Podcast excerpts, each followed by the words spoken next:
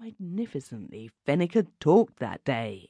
With what enthusiasm he had shown Robbins, who was blinded by his own conceit anyway, the kind of paper the Parthenon might be. How Robbins had caught his own enthusiasm. How he had pushed his fat body about the room, crying, Yes, yes, Fenwick, that's fine, that's fine indeed. And then how, after all, Foster had got that job. The paper had only lived for a year or so, it is true, but the connection with it had brought Foster into prominence, just as it might have brought Fenwick. Then, five years later, there was Fenwick's novel, The Bitter Aloe, the novel upon which he had spent three years of blood and tears endeavour, and then, in the very same week of publication, Foster brings out The Circus, the novel that made his name, although heaven knows the thing was poor enough sentimental trash. You may say that one novel cannot kill another, but can it not? Had not the circus appeared, would not that group of London know-alls, that conceited, limited, ignorant, self-satisfied crowd, who nevertheless can do by their talk so much to affect a book's good or evil fortunes, have talked about the bitter aloe, and so forced it into prominence. As it was, the book was stillborn, and the circus went on its prancing, triumphant way. After that, there had been many occasions, some small, some big, and always, in one way or another, that thin, scraggy body of Foster's was interfering with Fenwick's happiness. The thing had become, of course, an obsession with Fenwick, hiding up there in the heart of the lakes, with no friends, almost no company, and very little money. He was given too much to brooding over his failure.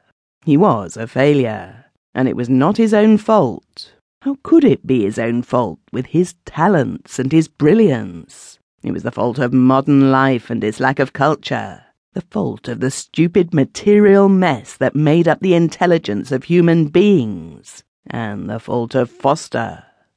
Always Fenwick hoped that Foster would keep away from him. He did not know what he would not do did he see the man.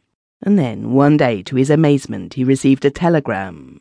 Passing through this way, may I stop with you Monday and Tuesday? Giles Foster. Fenwick could scarcely believe his eyes.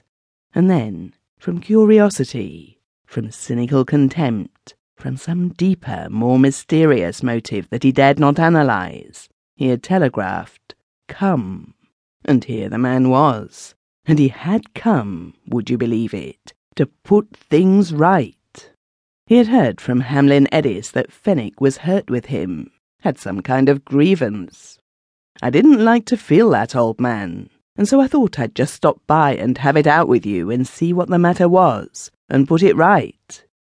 Last night after supper, Foster had tried to put it right eagerly, his eyes like a good dog's, who is asking for a bone that he knows he thoroughly deserves. He had held out his hand and asked Fenwick to say what was up. Fenwick simply had said that nothing was up.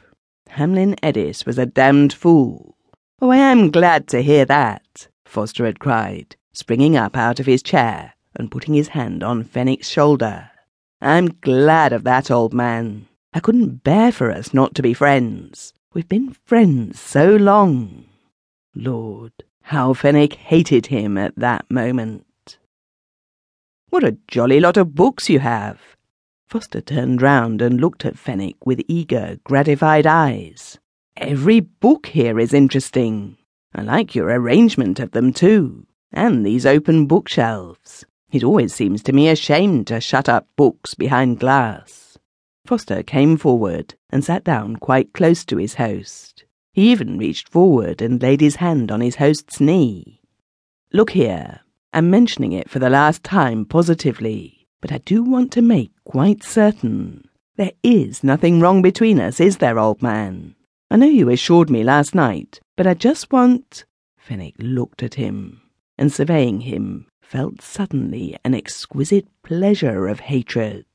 He liked the touch of the man's hand on his knee. He himself bent forward a little, and thinking how agreeable it would be to push Foster's eyes in, deep, deep into his head.